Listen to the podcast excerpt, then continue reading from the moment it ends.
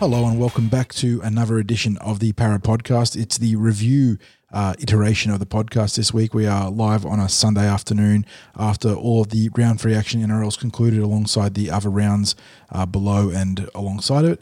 Joining me this week on the podcast is Birdie. West Tigers are zero and three. Beautiful, mate. Well said. And Ham. yeah. Oh, that's he's, he's here and in good shape too. And Hamish, uh, once again, unavailable, but we'll hopefully have him on later in the week for the preview edition of the podcast. Let's get right into it, boys. Absolutely mammoth result down in Melbourne. Parramatta Eels twenty-eight, prevailing over the Melbourne Storm twenty-four. Uh, for the Storm, it was Brandon Smith, a Nick Minnie double, and Ryan Papenhuyzen scoring. Uh, Paps was four from four from the kicking tee. For the Eels, Quentin Gutherson, Wonga Blake, Tom Opachuk, and a double to Ray Stone, alongside another flawless kicking performance from Mitchell Moses. Both kickers obviously having their radars on. Uh, Mitch missing a couple of field goals, one in regulation, one in golden point. But um, I wonder if he got credited for a try assist for that second one, eh? Uh, let's uh, look at the team stats quickly. Uh, the Eels actually down on possession in this game, fifty-two percent favouring the Storm, forty-eight percent to the Eels. Time possession slightly in Melbourne's favour as a result. Eels completing at seventy-eight percent to Melbourne, sixty-eight percent though. It's a nice little positive to come out of that. Uh, but Melbourne ahead on most key attacking indicators, uh, except for kick return meters. So they actually had seven line. It was this is funny because I just finished um, doing a blog on this, but the stats last night said the line breaks were eight to three in Melbourne's favour, but they've updated it since to say seven to five. So much healthier split there for the Eels. Uh, but the average play the ball speed is blown out massively. Melbourne three point three eight. That is very fast in the context of average play the ball speeds in the N R L. And they managed to spoil the ruck massively against the Eels. four point one three average play the ball speed for the blue and gold. Absolutely ridiculous. Uh, the Eels, though, uh, once again, not the cleanest defensive game in the front line. eighty-three point three seven percent effective tackle rate, uh, forty-four missed tackles, twenty-six ineffective. It's not great numbers, and it follows up the first two rounds where we had similar sort of metrics. Not great, but the cover defense yesterday was fantastic.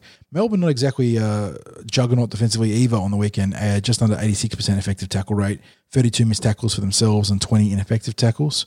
Uh, but the Eels were ahead on errors in a, in a sorry in a positive way. They were ahead on errors, penalties conceded, uh, two really nice metrics there, but just behind on ruck infringements, three to two.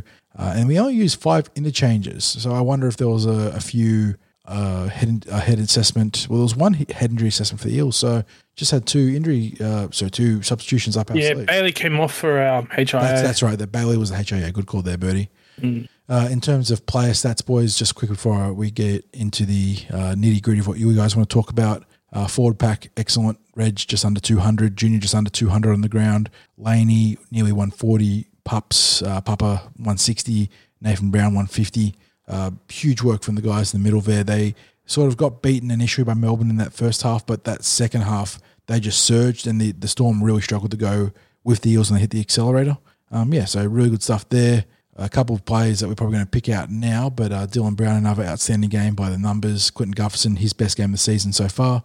Yeah, this was a, a huge game, and, and there's a player I haven't mentioned yet, but we'll, I'll let you guys introduce him because uh, if you look at the the run meters, it was only three runs for twenty-seven meters for this particular bloke, but he scored two tries and completely changed complexes, complexion of his game.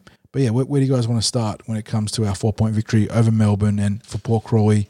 Our first win in Melbourne against Melbourne outside of Origin since the Brian Smith era. So, yeah, hooray. Um, well, if I'm, you know, if I'm Paul Crawley, I'm going, well, I'm adding another qualifier. That's Melbourne right. We've got a, got a chair pick again. Yep. So, uh, we didn't, you know, fair play to Phil Crawley. We didn't, uh, Phil, Phil or Paul? Paul, is it? Ah, Phil's is, Phil, I don't know, whoever it is, Phil McGroin.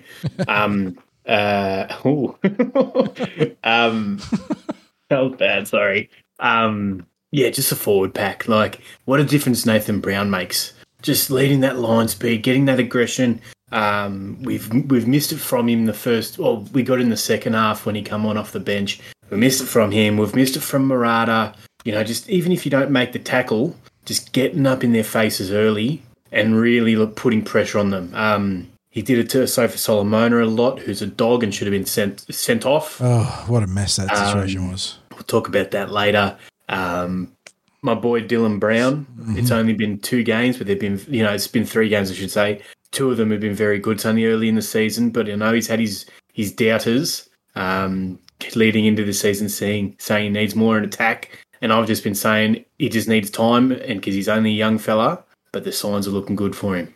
Let's talk about Dylan then, Ham, because it's a great launching point. He copped a lot of criticism last year for, I suppose, sluggish or ineffective contributions to the attacking side of things. Obviously, he remains, bar none, the best defensive half in the competition by miles. It is Daywaite the second. But he was playing on what a lot of people perceived as the wrong side, or his least preferred side, when the Eels switch things up uh, for the first part of the season, or, or the good sort of first three quarters of the season. Got back to his preferred edge at the end and started looking a little bit more comfortable. And he's really taken that and run this year. And, and speaking of running, that's been such a strength. He absolutely eviscerated the Melbourne right edge. Jahrome Hughes and, and uh, Felice Kafusi are still grasping at thin air as we speak after that first try for Quentin Gutherson. But he's really starting to find his straps with the passing. He's also becoming more of a reliable kicking option for the Eels. And it's easy to forget that he is still just twenty-two, and, and that maturation of all those different facets of his game are starting to come together this year. Yeah, exactly. I just think, you know, we, we, we're really quick to judge these young players, whether the, and especially ones coming through in spine positions. Sometimes they just need time just to, you know, I think Matty John said the first one hundred games as an N R L half, you're just surviving. So the fact that Dylan was up there being the best defensive half in the game, he was, you know, the attack will come. Mm-hmm. And the attack sort of, you know, it again, is coming now, yeah. very, very, only two games. But so far, if he keeps producing games like this, you know, the the knockers saying get rid of him and all that, I think they'll have, you know, a bit of egg on their face. eleven runs, one hundred twenty-six metres, six tackle breaks, line break, line break assist, and a pair of try assists for him. That is a pretty handy game on top of his, you know, defensive excellence as well. Uh, you know, making thirty-six tackles and missing just the one, which, by the way, the most tackles in the team is Papali'i, forty-three, Nathan Brown, forty-two. Uh, Dylan's right up there. He gets through a lot of work, and he is the, the one guy that is always there in cover, whether it's on his side of the field or not. So really, really encouraging signs to see Dylan starting to hit his straps. What caught your eye, Birdie, in terms of uh, most important stuff on the field? Um, Papali'i, he just... He just, I hate saying it, like, we're going to miss him, but he just seems like he's so hard to tackle. And, you know, for a guy who's like, like okay, he's, he's you know, he's built, but he's not tall. So, like, he's got the leg drive, and it doesn't, very rarely do you see his momentum stop unless, it's, you know, it's a gang tackle. And I just feel as though, like, I might, you know, it's only taken three games, but he's, you know, when he said he's going to do it for the season, he's gonna not going to worry about, he's not packing it in yet. Like, he's going to give it all. I believe him now because, mm-hmm. you know, besides his um, defense, you know, on the line where, you know, he rushes in a bit, or not rushes in, but he he's too far inwards. He's pretty, he's so solid. And I don't know what it is, but Melbourne Storm bring out the best scramble defense in us. I don't know. Like every other team where, you know, we struggle, but for Storm, they just, it's like they got the hips when they go out wide. You know, they, like, and like our defense in the middle is so solid. Like we held, we're holding people up, we're stopping them like Bromwich, Nast and everything. And then we do so well, and they just score like, just some like soft tries or like just fluke tries. Like you look at the the meanie one, well, the second one when Mel- they kick it. Melbourne like. did their homework. They obviously circled this game as well as much as we circled it for our, our calendar. You don't score that kind of try unless you're putting in a bit of extra video work to see what the defense on the opposition side of things is doing. And they obviously spied a little uh, chink outside our twenty where we tend to play up and in too far. And yeah. you know, they almost butchered it with a bounce pass to Munster, but he scooped it up and got the kick away expertly. But, yeah, that was interesting to see. Uh, but you made a good call about Ice. He had a very good game. I mean, that comes back to our forwards just playing their skins or playing out of their skins, sorry. Uh, you know, Big Reg, Junior. And, you know, full credit to Junior too. Uh, Junior Paolo, it should be said as well. Multicultural round. The Eels releasing a, a social media tweet that uh, helped explain the correct pronunciation for Junior's surname. Uh, he copped a... Uh, Suspect, it's stupid. It's sus- just because he's second suspect, man in. Suspect. You're allowed is, to do that. Is a is a yeah very generous way of putting it. That was a very dangerous cannonball right at the lower part of his ankles. And yeah, it's a cannonball, no matter how many people are in the tackle. And of course, yeah. it was Asofa Solomona and Quentin Gutherson.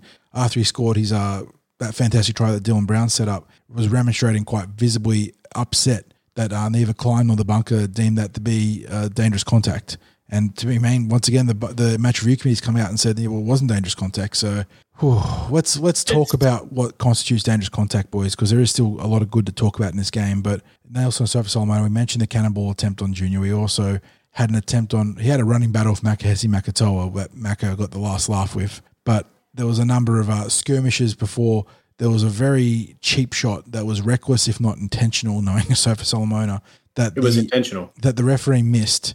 And the bunker then found, but didn't go back and sin bin him with, which we've seen in, in for the Eels and other teams. The bunker has the discretionary powers to go back and sin bin, but they didn't enforce it in this game. And so Asofa Solomona has committed, committed two pretty egregious fouls in this game, not been penalised for either, and has come away with a fine when all is said and done. Because the N R L have literally gave everyone a clean slate this year. But that's that, why he's gotten you're, off. You're, you're right about insofar as a clean slate, but that doesn't mean he couldn't have gotten a grade two or three charge. I, I, I don't know. I, I literally do not know what is, like, what do you have to do to get a week now? Like, do you have to el- like? Do you have to elbow someone in the throat? Yeah. Well, do you have to? that, we're gonna we're gonna find out because that happened in the Newcastle Penrith game. What what was more worse, right? So I don't know. Did you guys watch the Cronulla Sharks and Dragons game? I I, uh, I caught it. It was yeah, the yeah. first half. Yeah. yeah. Well, did you see the Jaden Stewart incident? Do you yeah, think I that's know. worse? Yeah, I know. Than I know what, exactly nice. what you mean. Yeah, and it, if they if they were fair dinkum, they would have been treated the same and been both been sin binned. Like they should have both been sin binned. I don't know. He even dropped the ball and he got away with it. This guy gets away with everything. Yeah, well, yeah. he does. And and the thing is, you, you watch the Melbourne team. They were the ones to bring this shit in in the mid two thousands. They brought all this stuff in, chicken wings, crushes, all the wrestling techniques and tactics. And then one little thing happens to them and they're the biggest whingers about it. Mm-hmm. Seriously, when I watch whenever Papenhuyzen, when the Hauso gets tackled or Munster, and they're just, they're a big bunch of sooks. They're a bunch of sooks, and this this is Asofa Solomona, and you want to compare it to the Jaden Sewer incident. Okay, the Jaden Sewer one, the players falling. Makatoa was being held up. He did not drop. He did not do anything. So he's in that static position the whole time that Asofa Solomona has time to line up. Sewer's going in for a tackle. One's one's on a halfback. One's on a, a you know twenty-eight-year-old vet or whatever it is. You know, yeah. like no name. Like that's what's disgusting because. And- This bloke yeah. does it like a swinging arm shoulder charge to the mm. back of the head. How it's not as, as we was it was it last year or the year before we played South Sydney and they went back seventy metres to give them a penalty against us. Which yeah. I can't, it was the year, last year, the year before. I don't remember. It was, it was definitely and the year great. before was against Newcastle against Ponga. That's right. And did we we had players Simbin for that? Mm-hmm. Not Simbin, but they gave away a penalty after the set.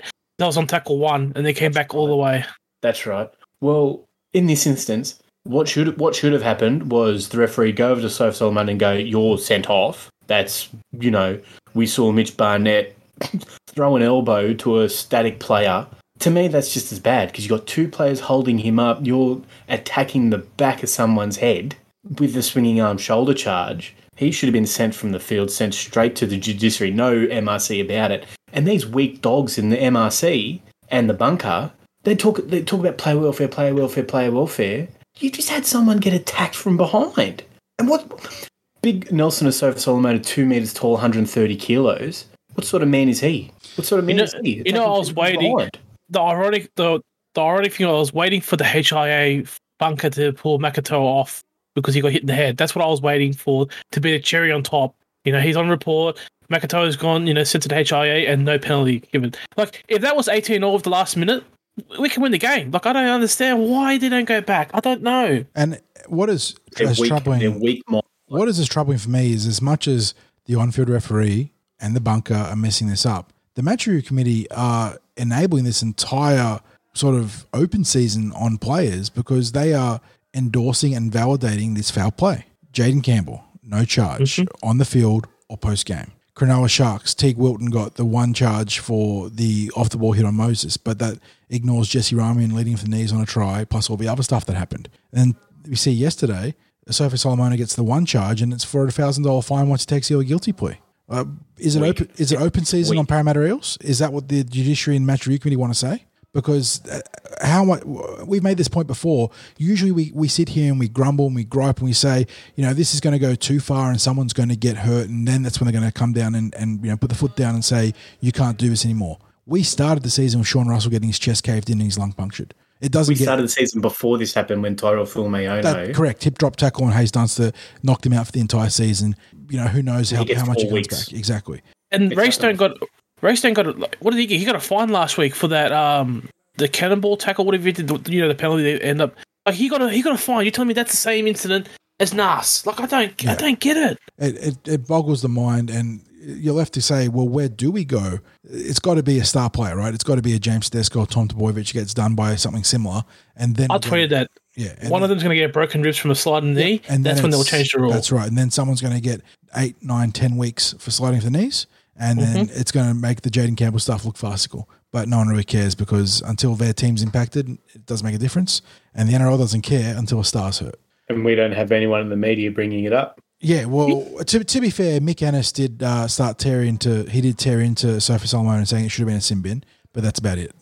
that's, that's Do you think it's on Brad Arthur? I'm not going to ask him to start, you know, because you can't talk before incidents before the judiciary. But do you feel as though he has to come out and say, "I'm losing players to foul play, and I'm sick of it"? Like well, he's not blaming, he's not he's not altering. I, I do, like, charges. I do agree, I do agree, Bertie, because we actually did see the club take a rather unusual step where they did an, a correct.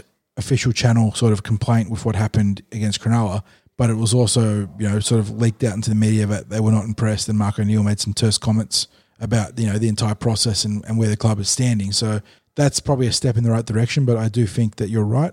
Uh, I feel as though Brad Arthur has to say, like, I, I, look, let's be honest, we know who Mark O'Neill is. The, the regular fan probably doesn't know who he is, but if Brad Arthur comes out, like, look at Barrett said uh, after the Broncos game, I'm going to teach my players to dive, essentially. We just need Brad Arthur to come out and say, I'm sick of my players getting taken out legally. True or not? Mm-hmm. He's not lying. He's talking. He's, he's spitting facts. Yeah, that's I, what I, I, I would certainly endorse Brad teeing off an oppressor uh, when it comes Especially to stuff. What we saw from Asofa Solomona, that's for him to be able to stay on the field. Yeah, it's, it's concerning. It's, it's disgusting, and it's it's open slather on Eels players, and they want to talk about player welfare. Well, they they don't care. They just don't care. It's it's all talk. It's there's no action. Mm-hmm. I agree. Oh, well, at least we got that off our chest, boys. Uh, there is another player we should be talking about. The, uh, I mean, there's several players we should be talking about. Let's start with Ray Stone. I mentioned it. You know, you look at the numbers, and it was three runs for twenty-seven meters, which is, you know, one of the least effective bench games you're going to see in a vacuum. But, but I'll off- tell you what, for those two tries he scored, he probably ran about five meters total. Mm. So the other run must have been a really good one. I don't remember it though. uh, but uh, Stoney. Unfortunately, it cost him dearly. Um, we suspect it's going to be an A C L tear on that right knee, which would mean he's played his last minutes, his last game for the Blue and Gold, being a, an incredible servant of the club and a fantastic young man to follow from his rise in the Holden Cup hand when we first saw him back in twenty seventeen up until now, where he's become a, a stalwart on the bench for us. But he changed the complexion of that game. He came on. He gets the first try where he sort of the only player from both teams competing for that bomb on the goal line. Can't quite bring it in, but manages to bat it back and get the connection off Naz's head. Uh, and, you know, who knows? If Naz gets sin bin, maybe he's not in that position once he comes back onto the field to to get his head in the right place for the Eels, but he recovers it and scores one of the more unlikely tries you'll see. And then the second try, the one in Golden Point, that epitomizes everything about Ray Stone. To be in a game that torrid and that end-to-end where both teams are obviously sucking in the big ones because it's been so fast. Even with the slow rucks, it was such a fast game because they were going end-to-end. And he makes sure that he is onside and the only player that is close to the ball when it takes that deflection off the uprights. Watching that game with uh, everyone online, uh, the first reaction was, wow, he's going to score. Oh, no, he has to be offside. Because every yep. every every time you see someone pick up a ball off the uprights like that, whether it's a, a field goal or a penalty goal or anything like that, you know, people just tend to be offside. And you get the wide angle and he is miles onside. That that is pure dedication and commitment and determination. You only do that because you are super fit and super driven to be in the right spot at the right time. And that is just that, Ray Stone to a T. Yeah, I, I didn't watch the game live. Uh, circumstances prevented me from doing so. So I was offline from twenty past five until two o'clock. And then when I saw that field goal and I saw Stoney pick it up and that, pardon my French, can't decline, went no try, I'm going, oh, he's offside. But what what is the touchy looking at? I, I do knows? not understand. Yeah. What, what are they looking at? Like the we touchy don't. on on that field goal, the touchy essentially has one responsibility too. Make sure he, he's looking at the blockers and he's looking to see if the chasers are onside. The the referee handles everything else. I just don't understand. But this this is why we need to implement. This is I'm going to do a Gus Gould here. This is why we need to implement me as head of referees. Because to me, there would be four touch judges, mm-hmm. one Amen. on either side for either team, but that's neither here nor that there. That way you get police, correct policing the ten metres for both teams on both sides, and you get correct policing of forward passes from the attacking team on both sides. That is correct. But I was going, oh, he's offside. He's offside. Yeah. And then I went to the replay, and I, I jumped up out of the lounge and went, he's onside. He's onside. Yep. Yeah. And I just, I couldn't believe it. And, you know, Stoney copped a lot. Rightfully so for that cannonball, stupid cannonball tackle the last week. but boy, did he make up for it this week. Like, to beat Melbourne in Melbourne in Golden Point when we've won five of sixteen, they've won nine of sixteen in Golden Point. And we should have had the game won earlier, but some stupid decisions prevented us from doing that. The fact that he was able to pick the ball up, put the big the big right foot step on Jahrome Hughes, and seeing all those Melbourne pricks crying. And Jesus oh. crying in the post-game. I think uh, even the captain, Jesse Bromwich, was bemused when asked to explain how the Eels had gotten that three-game winning streak against him. He sort of just was like, we should be we should be beating them. It's like, well, I don't know about no, that. No, you shouldn't. Yeah. Because we're fucking like, massive.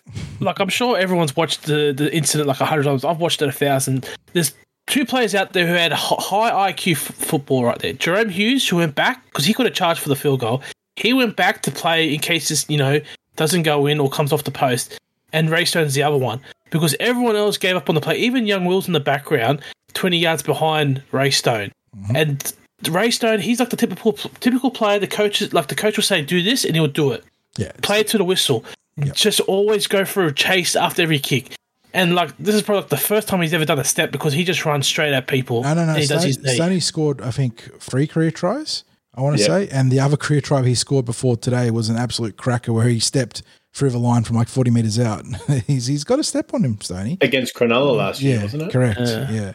Uh, It is so unfair. It is so cruel that his time with the Eels ends this way. If it is an A C L, which we do suspect it is, given what N R L Physio has been saying on Twitter, the mechanism of that injury uh, all but leaves an A C L tear is the only real option. Um, but he is an absolute warrior. Uh, Redcliffe's got a bargain. It, I don't yeah, care what you that, say. And that, that's that's where I was that, where I was going is I am so happy for Stoney that he had his future locked up regardless of the injury that happened this week, and he can now go and rehab and, and be one of the foundational members for that expansion club. And he's going to be huge for him because it, the only thing Stoney lacks is size. And he makes mm. up for that in so many other areas. He is a warrior. He is an like he, he leads the way in the preseason. And you know, you look you talk about the cannonball being costly last week. That was, you know, such an antithesis of what he usually is on the field. And we saw that this week where up against one of the best teams in competition, he completely tilts the field. So and from centre. Yeah, exactly. Forced into the game at centre after Bailey Simonsen was H I A'd, which then meant we had Will Penasini on the wing, I believe. Uh, so, you know, messy, messy reshuffle. Shades of the game against Melbourne in the finals uh, in twenty twenty, I want to say. And we, we prevailed this time, part in part because, of, or in large part because of Stoney. So wish him nothing but the best. Wish him the speediest of recoveries. Obviously, we hope that it's not an A C L. Just everything points towards it being an A C L. Uh, but yeah, one one of my favourite Eels without a doubt, and I will, I will, I'm happy he got the deal, but I will miss him obviously. Yeah, I've been a big big fan of Stoney. Yeah, you, you've been there from day day one with me, Ham. We yeah, we got so. we got the inside word on him being recruited to the club. Uh, you know, care of our you know sort of relationship we had with the juniors. Uh, we saw him come across in Holden Cup or Jersey Fleggers would be now these days, and be such a difference maker uh, across the entire back row and even in the centres back then then too. Such a you know fantastic player, and to see him go on and become a, a regular contributor for the Eels has been so awesome. So thank you for everything, Stoney. And you know if, if we do go on to win the the big title, the big dance this year, uh, you can be a, a, you know very uh, safe and secure in the knowledge that you made a big difference to that charge, and he'll get the ring, no doubt. I mean, you only have to look at it, like within within two years of him being recruited to the club. He was captain of the New South Wales Cup team. I know it's New South Wales Cup, but he hadn't made his debut yet he, for first grade. That's right, because he, he was already he set captain. Standards. He set standards. That yeah, is, that is so. every, or he always does. Is he set standards? So, it's been an absolute pleasure to have him at the club, and I wish him the best in his time with Redcliffe or the Dolphins. Sorry, they're not the Redcliffe Dolphins. Uh, nah, but let's let's talk big. about let's talk about who else starred, boys. Oh, I think I was going to say that'd be a really nice way to end, but I want to talk about the game more. Yeah, we, yeah, we we don't want to disrespect Stoney's contribution, but there is more to talk about in this game. I think there was a pair of players on the one play at the end that really stood out to me. Uh, we saw big Shawnee Lane having another pretty reasonable oh. game on the edge, and then also um, I think I, I said the sixties. He was like one of those crocodiles out of water where he's sort of just waddling along, and all of a sudden he explodes forwards and you know gets the the catch. Except this time he did the charge down. Uh, huge play there. Tom Opachuk with the wherewithal to be in the spot and the vision to dive on that loose ball. He also scored a nice try, had some good contributions coming out of the back. Thought both those players were important on the day. Anyone else catch your eyes, boys? Well, I just want to say on Sean Lane, that's the time when you go for a charge down. Reid, I was going to say, what was your reaction? We, we've, talked, you we've talked about low I Q charge downs aplenty. Uh, we, we've that seen, was high I Q charge we down. Spent, we spent the last three weeks saying we don't want to see no more charge downs and ended up winning us the game. Oh. that, that, that was that was a smart charge down. So Sean, it's not on a clearing kick. It's to save yeah, exactly the same a try or points. Yeah. yeah. Sean Lane so, on the day, I mean, the numbers are solid. fifteen runs, one hundred thirty-six metres. He's got uh, – is there a couple of tackle breaks there? No, no tackle breaks, but he also gets through uh, a few tackles as well. Uh, thirty-four tackles, three missed. So that's not terrible, eighty, eighty-three percent effective tackle rate on one of the harder positions to defend. But if you just look at what he was doing, Melbourne were barely containing him down that left edge. They got him. Yeah, he was he was a menace for him, especially on those uh, little short side yes, plays. Yes, he, we're starting to use him the same way we used, or not quite the same, but in a similar concept uh, to what Manu Mao used to do for us, Sam. Absolutely. He's got that bit of ball playing. I thought a couple of times there he passed when he didn't need to pass and he didn't pass when he needed to pass. So if he can get that right, well, I think Laney's in, you know, if he keeps going the way he is, in for a really good year. And I suppose the only other negative to talk about was I think Mitch made a very salient Uh, Mitch Moses, that is, made a very salient comment post-game to Fox, just saying that, uh, you know, we, we sort of make it hard on ourselves still. And he mentioned a, a little passage of play where they were set up for easy money. There was a was it an error from the Melbourne Storm that led to us getting a – it was yes. the, the Jahrome Hughes kick out in the fall, I think. Uh, yeah. That led to us getting a, a very easy possession to set up for a field goal from in front. And we were there on the fourth tackle to just take one back to the sticks and give it to Moses. And uh, he was overruled, overcalled, and we went to the left to where Sean Lane was sort of throwing the ball with the defense right in his face. He tried to tip it on. Uh, that that sort of stuff just, you know, it, it hurts you. And that, that's literally what Moses was saying. It was a gift, uh, one-pointer to make it a two-score game with just a handful of minutes left on the clock. Uh, you got to go to they're, – they're your percentage plays. They're your bread and butter. You got to go get them and bank them. And the, That's oh, one hundred percent it. Like, to me, that, that comes down to Reid Marnie. I don't care how loudly Dylan Brown or whoever is screaming on that left-hand side. You've got to be – you got to know in the big game, picture, game situation. Big picture, like big you. picture. That, that is what needs to be in your head the entire time. Like, okay, maybe there is an opportunity down the left to go to the short side, but there's care. only one only one tackle left in this set. There's only three minutes left in this game. We go back to the posts. We get the seven-point lead. Melbourne need uh, uh, not just a miracle, but a miracle of all miracles to score twice in that in the context of the game. We were we didn't even need to go one back into the middle. It would true, have been true. Yeah, you could the, just play, the play pass it. would have been perfect straight to. Uh, straight to Moses, straight on the chest. He was, I'm pretty sure he was straight underneath the black dot. Yep. So, and you know what? Even if even if the defence rushes up on him, like we, we had that play. Was it against Canberra last year where we had Brownie run into the line and then throw it out the back to Mitchell? Yeah, yeah, yeah. That was that's the that was a couple of years ago. That, that was such a great fake out. Yeah, that was a cool concept. Uh, because you got, you know, they're expecting. Oh, the, he's going to try and get for a quick play the ball. So the defence softens up, expecting to just take an easy tackle, and then the ball's fired out the back. I'm sorry, but that was really dumb from Reid. That was yeah. really, yeah. really dumb. And, and it comes off the back of a poor game, I thought. Yeah, it, thankfully, you know, swings and roundabouts. Reid did have a poor game. There was a drop ball that led to a try. Uh, there was also a couple of missed tackles where that led to crucial line breaks. It happens. You know, bad games happen. Thankfully, on the flip side, I thought Quentin Gutherson had his best game of the season to help alleviate or take up some of the slack uh, alongside for Moses and, uh, and Dill. So sort of you, you lose on one side, but you gain on the other, which was nice. But, yeah, eventually the spine will get together on the same page, you know, one, one, six, seven, and nine, and have a terrific game altogether. But, yeah, definitely not one of Reid's best games, but it happens.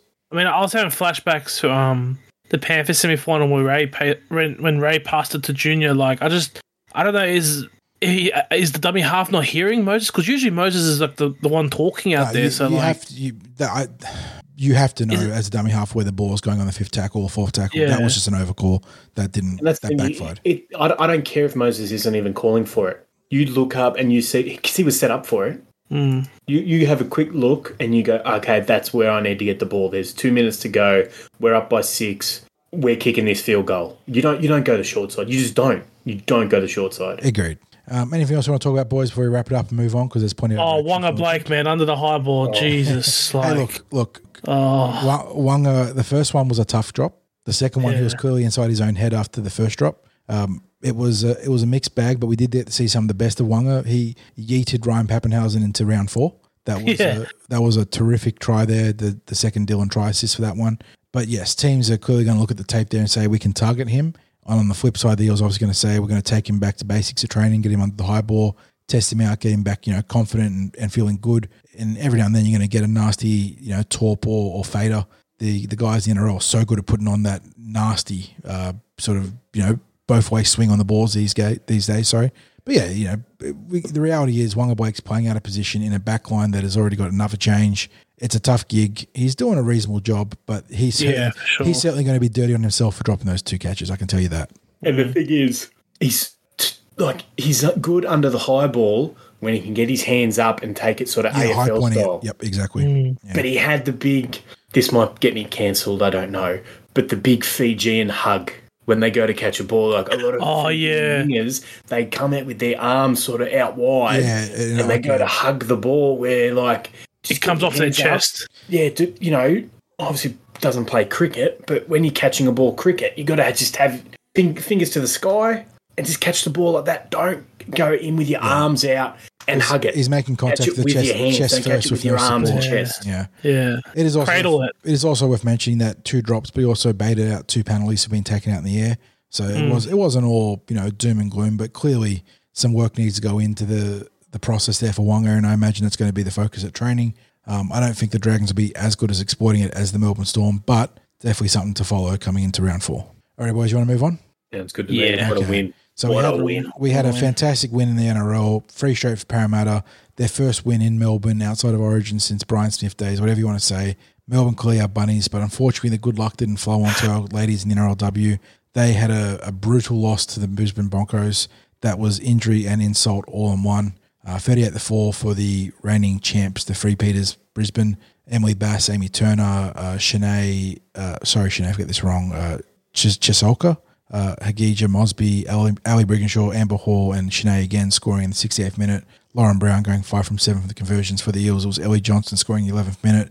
This was a day when nothing went right for the girls, right down to poor, you know, Bertil Vetti Welsh what, doing what we suspect, like Stoney, was an A C L, non-contact. Uh, at that point, it just all the enjoyment, all all the anticipation, and Brisbane obviously gotten out to a hot start, a couple of tries in the first six minutes.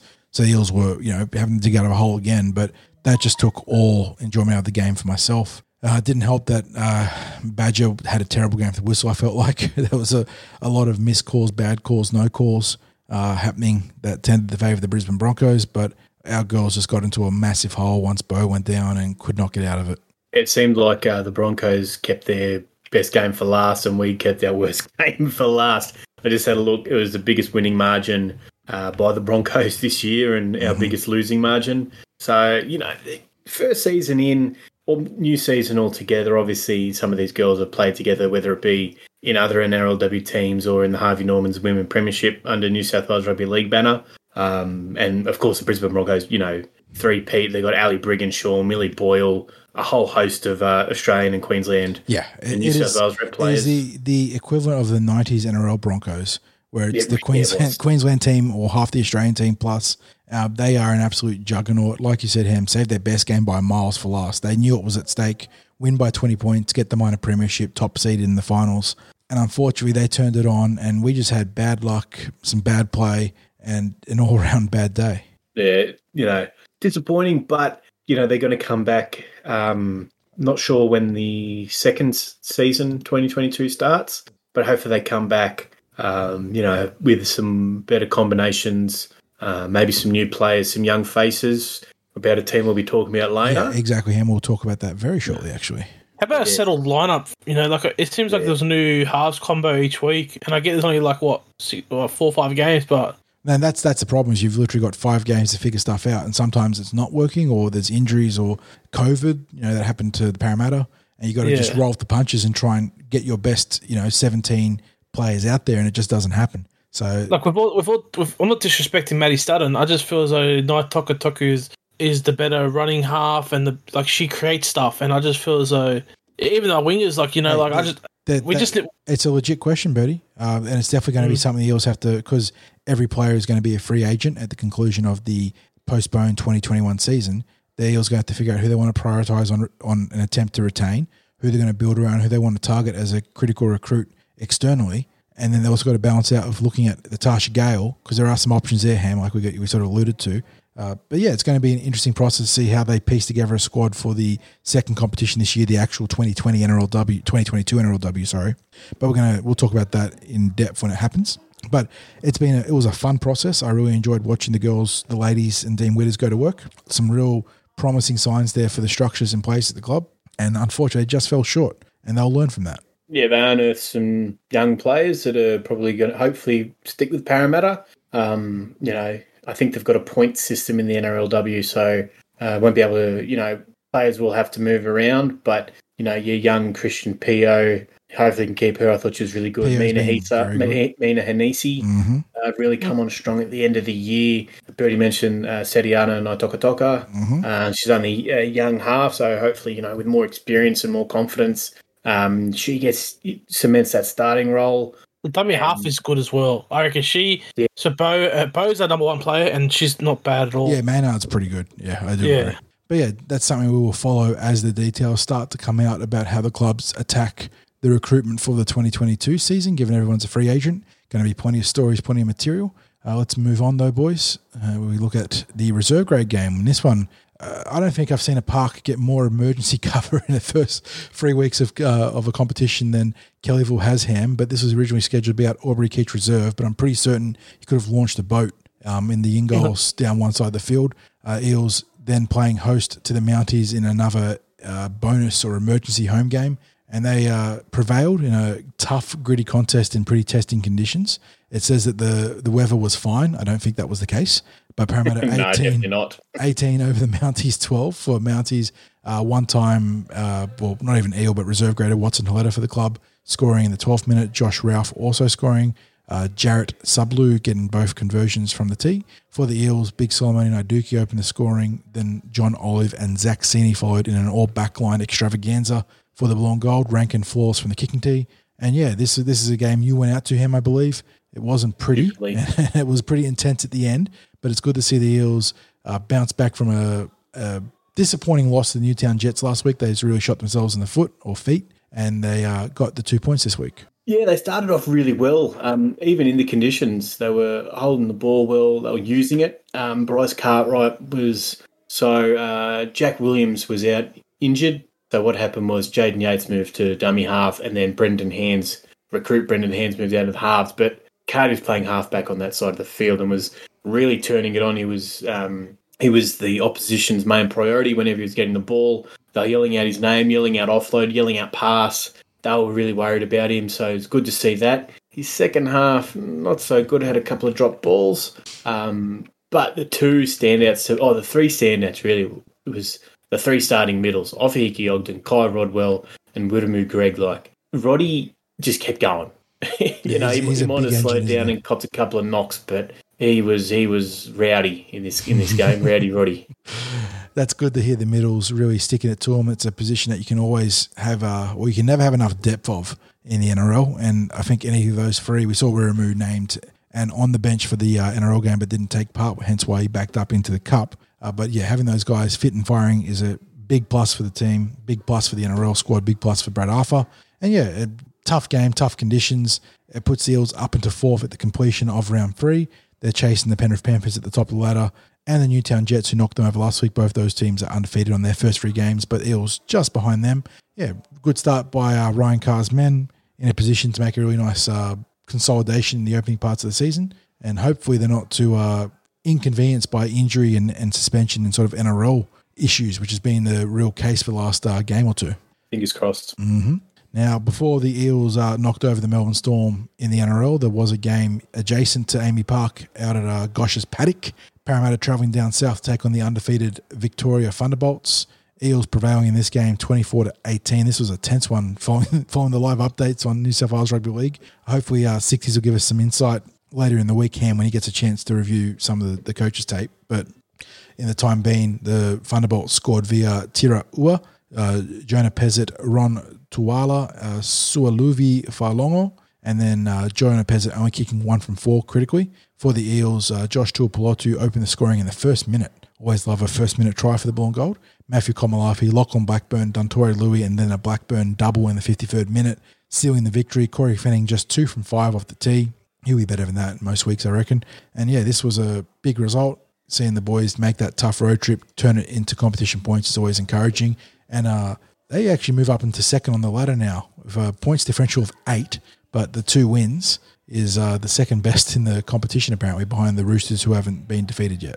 Yeah, like, didn't watch the game. Always good to get a win, and uh, good to see Lockie Blackburn. We've picked him up from Penrith. Uh, really big outside back. I was wondering, we were actually talking just just before this at the juniors how we'd fit him into the uh, into the back line. Well, we found him. We found a spot for him, and he scores a double. So good to see. Yeah, after sixty spoke so highly to me of Lockie, I've been really keen to see him, but unfortunately injury and now a road game down in Victoria meant that we haven't been able to see him live, and looking forward to that. Really good to see that uh, Simon Wolford's Chargers are starting to build nicely in this grade. We had a lot of question marks about this team, Ham. So many unknown players from external means, like instead of recruitment or just, you know, being thrown up into a grade that they're quite young for, and they're really just taking taking it to the competition. Really, really cool to see. And let's move on to the junior reps. And we made the trip out to Redfern Park, which is now called Ironmark High Performance uh, Centre, sorry. And it was a mostly great day for the club. Uh, two really good wins, one bad loss. Let's start with that loss, mate. Get the bad out of the way. And that would have been in the S G Ball. Eels falling to the Bunnies twenty-eight to six. Yaya Yachi opening the scoring in the third minute and Riley Canning converting, but it was all messy and, and downhill from there. Thomas Fletcher, Carson Carho, Dranza Horta-Thierry, uh, Keanu Wright-Dunrobin, a former Eel, and Emmanuel uh, Candidicus scoring for the Red and Myrtle, and Tyrone Munro, Tyrone Munro, sorry, scoring four from five in terms of conversions. Yeah, this this was just the – it was a microcosm of all the issues that have really plagued both the Mats and the ball, but obviously more so the ball today, or, or Saturday, uh, across the entire season. Yeah, just – look, I understand that they're missing a lot of players due to them playing in Jersey flag, so I'll, I'll cut them slack that, you know, talent-wise that they are down, but it's it's just these guys, like – there's a couple that I want to single out. There's Saxon Pryke, and there's Dom DeStratis. Now, Saxon is the captain this year. He's playing a year young. And Dom DeStratis, again, is playing a year young. These two, they don't leave anything out on the field. They're they're putting everything into everything that they're doing. And I'm not, I'm not saying the other guys aren't, but these two, you just you really notice that they're trying their absolute best to make sure that they're not losing twenty-eight to six. That is fair. Yeah, I think that those guys are all heart, all effort.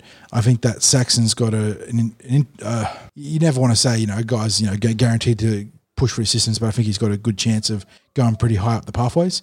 And I, I really like what Dom and his twin brother Raf too didn't get a chance to play, but I, I love what they bring to a football field. They're high energy, uh, make a bit of impact too if, they, if they're put into the right. When you're an edge backer on that situation, you need to be in the right, you know, sort of uh, opportunities that, that come from, you know, across the park from the rest of the team, and hasn't really been afforded to him this year, but he's still trying to make plays on the field, and that's always really positive. And yeah, just uh, otherwise just a really disappointing day for the team. Way too much drop ball, poor defense, poor discipline, uh, straying away from the game plan, from the, the structures that they knew were working in the early parts of that game. And to be fair, uh, a team, you know, short on its best players, being pushed up to Jersey flag or even beyond. But that's the reality of what happens when you're trying to prioritise NRL development, and it's been a, a pretty miserable year for the S G Ball. Thankfully, uh, at least one other team, or one of the other two teams that were struggling between the ball and the Mats, is starting to right the ship. Harold Matthews producing their best win of the season by some margin, Ham. We saw this one and really enjoyed it. Uh, they went up ahead thirty-two to four over the Bunnies. For the Bunnies, it was Tane Wilson scoring their lone try, the opening try of the game in the eleventh minute, and then it was just all ball and gold. Michael Gabriel, Mohamed Al-Madin, Richard Penasini, Blaise Talungi, uh, a double to Zadis Moaga-Tutia, who came off the bench to play wing after an injury crisis, and then Luke Maroon sealing the deal in the fifty-fifth minute. And this is all for Mohamed Al-Madin, only kicking two from seven. This was a, a terrific team performance. Halfway through the game, they lost half their backline. In, in the same stoppage of play, we saw Richard Penasini have what looked to be a fairly serious knee injury, uh, and we saw the other centre, Junior Fagalele, get a pretty nasty ankle injury, and neither of them returned the play. And the Eels had to make the double change. Zadis going out to the wing, and I'm not sure which back rower played the centres, Ham. Did you catch that one? Uh, no, I didn't, actually. I think yeah. It might have been... maybe one of the bench boys. I'm not sure. Yeah, um, didn't see that. The, the Eels just absorbed the blow and just went about business as usual. Buds, Matty Arthur led the team from the front. He had a, a handful of try assists to uh, Zadis Moaga-Tutia, and was just outstanding in general. Um, I thought the forwards really muscled up. We're talking about uh, Jacob Bobby John was excellent at prop forward. Kobe Herford was really good at the lock roll. Uh, the edge back rollers were busy. You know, the halves, Blaise Talangi was tough as teak. They got through, you know, they weren't dominant, but they did exactly what they needed to do in that situation. And it was a really good team performance. Yeah, absolutely. You know, you you, you don't want to think too, like, it's always good to celebrate a win and everything, but this Rabbitohs team is quite lowly on the on the ladder. And that, so, that's and you're right about that, but at least they did what they needed to do against a team that was like that. No, that's exactly right. This game sort of puts them up to fifth on the ladder, so it could give them a bit of confidence leading into the finals that, you know, that they can they can do it. I think there's still some positional changes that could be made, um, but we're, we're, like when you get the the ball into the hands of Blaise Talangi, you can just he's a footballer. Like mm-hmm. I'm not sure if going long term if his position is in the halves. Because he's, he's big body, he's just sort of, but he's he's he's footballer, he's athletic, he knows what to do. Like there, there was a kick downfield that uh, Matt Arthur put in, and the only chase his kick was chase, his kick chase is phenomenal. It is as good as you're going to find in the junior reps. He is. You, you talk about those off the ball things, the stuff that Ray Stone does so well, and Blaze is cut from the same cloth. Yeah, that's right. And just so it's like him, um, Michael Gabriel. I think he's another one that. You know, needs he just needs to get involved in the game a little bit more, get his hands on the ball because he's making yeah, yeah, he's he, making huge runs, he's making exactly. huge in, inroads into the defence, and also he's pretty good at setting up his winger. Yeah, so as good as he is at running the ball, he's he doesn't just hog it. He's happy to put uh, Luke Maroon into space when it happens. But yeah, other than those two, I thought uh, Sharbel Shahidi had another strong game. Um, Richard yeah. Penaseni was on his way of backing up. The form from last week, Before unfortunately, he did have the knee injury. And Kobe Herford, he uh, had a good start. Sort of, he's he's a weird one, Kobe, because he has um, he's not overly big, but he powers through and he's got some nice hands. It's sort of he, he's sort of he is a modern day ball playing lock. Yeah, he's he's not freakishly large, but he is very thick set. Like he's powerfully built. So he had a really nice try assist to uh, Luke Luke Maroon. That is in the last try of the game. Beautiful cutout pass uh, from pretty much playing left halfback in the context of the back line. He just threw the money ball. Um, but, yeah, like the physicality, uh, unbelievably, we, we spoke about this, how, how bad their start was to the year and how they would need results to go their way. Results have gone their way. They're holding up their end of the bargain. They're winning. They did that against the North Sydney Bears for a solid win and then a big win against the Bunnies. Like you mentioned, they're now in fifth, which means that in a top six, which we believe is what the competition still is, despite being back to fifteen teams, they're in the finals right now. They have a game against the Steelers and a game against the Raiders, which is the important one. Canberra in six, and they have uh, the Dragons and the Sea Eagles chasing them. So the, the with the win against the Raiders, it doesn't guarantee a spot in the finals, but you, you knock over Steelers, and then you got the Raiders, and that's going to be a bit of a, a two-way swing on the ladder there. So they almost, if not outright, hold their own destiny to the finals now. Absolutely. I think... You know, next week's key against the Steelers, but we'll talk about that later on. Yep, yeah, that'll be for the preview podcast. So, really good win. Love to see the boys take it to adversity when it's right to stick its uh, nose in their face. And, yeah, it sets them up for a charge to the finals some way, somehow. And it just shows you what the importance of holding true and, and just winning games. So, good to see that. And then uh, the most, uh, I wouldn't say it was the best result of the day, well, probably was, but... Uh, this is the team that we've come to be really excited to see in a given week, Ham. And it's Natasha Gale, the girls down there in the under nineteens pathways. And they were taking on a team that they were meant to beat on paper. And that can be a bit of a trap game. But they did exactly what they needed to do with a thirty-six to zero rout of the Rabbitohs. Debbie Dwahi started, started the scoring in the first minute. We then had a, a sensational double, double to Rosemary Beckett, which were almost carbon copy tries with chips from midfield that Tamir, Tamir Eliade picked up and then found support. Uh, which then saw Tamira Liadi get her own deserved try in the seventeenth minute. Casey Q, Melanukuo Akwala Lala also scoring, and then Chelsea Steele coming on as a concussion substitute. She put the cherry on top with a try in the fifty-fifth minute. Alicia Bell, I say she had an off day with the tee, but she still kicked four from seven, and the ones she missed were just pushed uh, either side of the posts. Outstanding all-round game from the ladies. Uh, puts them right up into, what, second hand on the ladder? Yep, that's correct. Yeah, so that what a what a... jump they've made this year in Natasha Gale. Narrowly missed the finals last year, uh, but they sort of couldn't quite harness any momentum towards the back end of the season to make that uh, step into the postseason. And this year, the only loss they've had was against the team that's ahead of them on the ladder, and they really pushed them in round one. And I would love to see a matchup against those two teams now, given what we've seen from our ladies. Oh, absolutely. You know, just it's It's it's a whole team effort, especially when you win thirty-six nil. The, the middles were going forward. I really like both of our edges, and not just the, the second rows, but also the centres. Talisha Maiva, Kyle and Akila Kenny on both sides of the ball, they're just absolutely smashing the opposition. Mm-hmm. Um, Petisa Leo, she had some really, really strong runs up the middle. She's a powerhouse. She was carving them yeah. up. And uh, Tamara Liati, we were... We were worried about um, who was the other centre. Jacinta Tui last week was outstanding against the Bears, but Tamira came in and we didn't miss a step. So some great depth at that position for the club. And like you said, just the talent across the edges has been outstanding all year. I wonder if uh, Jacinta, was it Tui? Tui, yes. I wonder if she'd be up to changing her last name to Tia, because then we could have Tia and Tamara.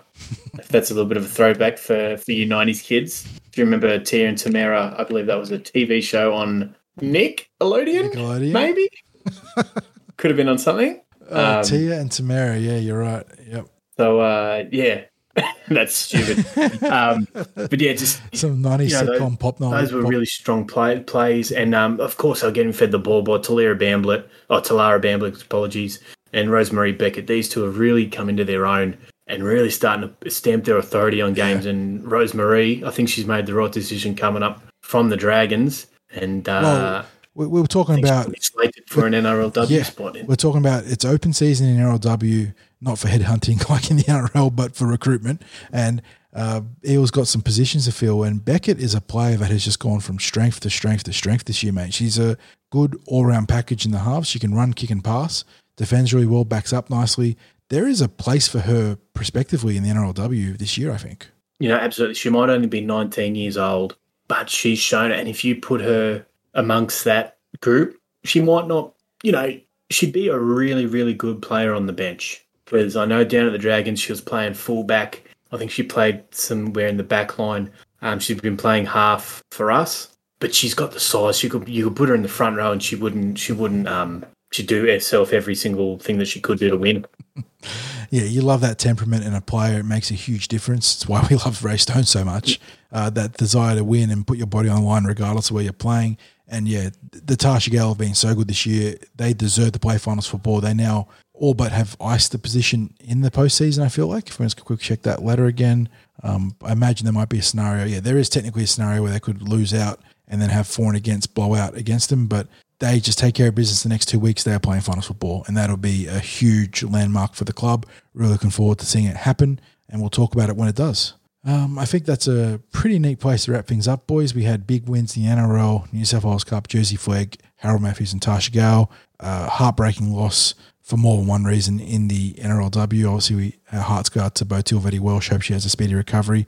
Ditto for Ray Stone, an absolute legend. And then, obviously, in the S G Ball, another tough loss. But all in all, a pretty good weekend for the Parramatta Eels, boys. Absolutely. Good to be a fan of the blue and gold. That's it. And uh, we'll be back midweek for our preview podcast, hopefully with the glorious leader Hamish back in tow and telling us where and what to say, what to do, like any good dictator does. But uh, yeah. yeah hey, what, what's his name? Ham, Ham, Ham what's it? Uh, Ham, uh, what you Oh, what's this North Korean bloke's name? Ham Jong-un or Kim? Yeah, that's it, Kim Jong-ham. And I think I think he also came back with his own dictator title too. So there's some uh, some quality memes going around on the podcast.